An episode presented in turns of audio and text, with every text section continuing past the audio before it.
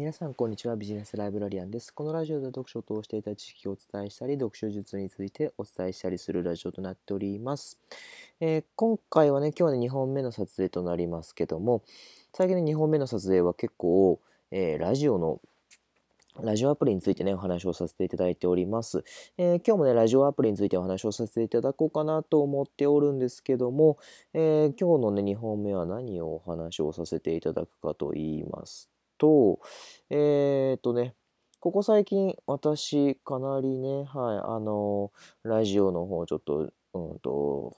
嬉しいことにね、聞いていただける方がね、たくさん増えております。ありがとうございます。あの、今日ね、今日のこのラジオの放送もね、聞いていただいている方、本当にありがとうございます。はい。で、えっ、ー、と、ラジオを聞いていただいた方に、すごくインスタの方でね、お話をしてくださるのが、うんと、話し方がうまいですね、なんていうふうにね、あの、本当に嬉しいんですけどね、言われますので、どういう話し方をね、していったら、ラジオでね、あの、いいのかなってことについて、ちょっとね、お話をしていきたいなというふうに思います。ラジオにおいての話し方なんですけども、なかなか難しいですよね。はい。どういう話し方をしていったらいいんでしょうか。うん、非常に悩みます。ですけども、私のスタイルをね、今回、ちょっとね、話をね、させていただきますと、まあ、これがね、一番いいのかどうかって言われると、ちょっとわかりません。けども、あの、私がね、一応意識しているポイントが、まあ、2つほどございますので、あの、聞いていてもらえたらなというふうに思います。えっ、ー、と、一つ目ですけども、一つ目は、うんと、今このように提示していることなんですよね。何かと言いますと、あの、話を、うんと、バラバラとなんか適当な感じでね、あ、これもあった、あれもあった、あれもあったっていうような感じで話をしていくんではなくって、えっと、今のように、うんと、大事なポイントが2つありますとか、このポイントが2つあります、3つありますっていうようなね、そんな感じでね、あの、ポイントごとにお話をしていくっていうことですね。はい。うんと、やはり、ポイントごとをまとめてお話をすると、やっぱり話聞いてる側としてはね、分かりやすいんじゃないかなっていうふうに思います。まあそんなことをね、ちょっとね、心がけながら話をさせていただいております。はい。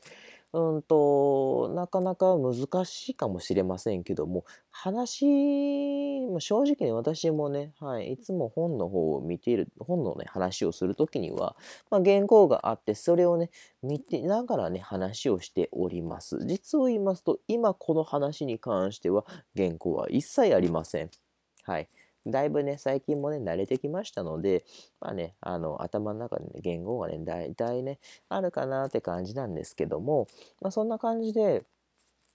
うんと、ポイントを絞るっていうことがね、まず一つ大事なことかなというふうに思います。やっぱりね、ポイントを絞るとね、分かりやすいです。し、あの、一番いいのは、ポイントを最初にズバッと言ってしまう。で、その後にそのポイントのなんか理由であるとか、実実体例とか実験例とかね、あの、実例ですね、はい、を述べる。で、その後に、まあ、最後にまとめを結論をね、持ってくるっていうような形になりますけどもね、まあ、そんな感じで話をね、持ってくるとね、あのー、やっぱり聞きやすいんじゃないかなというふうに思いますので、ぜひね、このポイントを絞るっていうのをね、ちょっと覚えておいてほしいなというふうに思います。二つ目です。えーと、2つ目は何かと言いますと、実際に私が今喋っているのは一人で、あの、寂しくね、はい。私はもう、あの、パソコンの画面とか、スマホを見ながらね、お話をしているわけなんですけども、相手がいることを想定してお話をしております。どういうことかと言いますと、うんと、やはり、うんと、話をしている、まあ、私のね、話をね、多分今、一方的に聞いてくださっている方がね、非常に多いと思うんですけども、まあ、その一方的に聞いてくださっているこの話に対して、うんと、どうしたら相手に、相手に向かってね、話をしているかっていうところなんですが、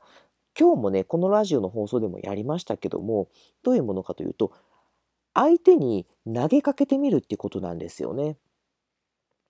はい。うんと、例えば、皆さんこれについてどう思いますか？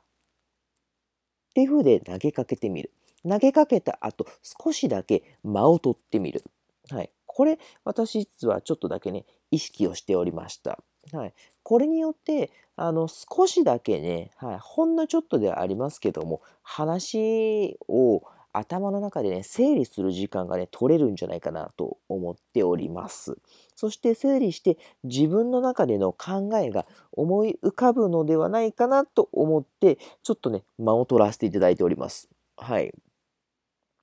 やっぱりね、一方的にね、言われてしまうと、マシンガンのようなね、トークをされてしまうとなかなかね、あの、聞き取りにくいのかなというふうに思いながらですので、うんと、まあ、問題提起じゃないですけどもね、はい、そのような感じで、あの、皆さんにね、投げかけさせていただいております。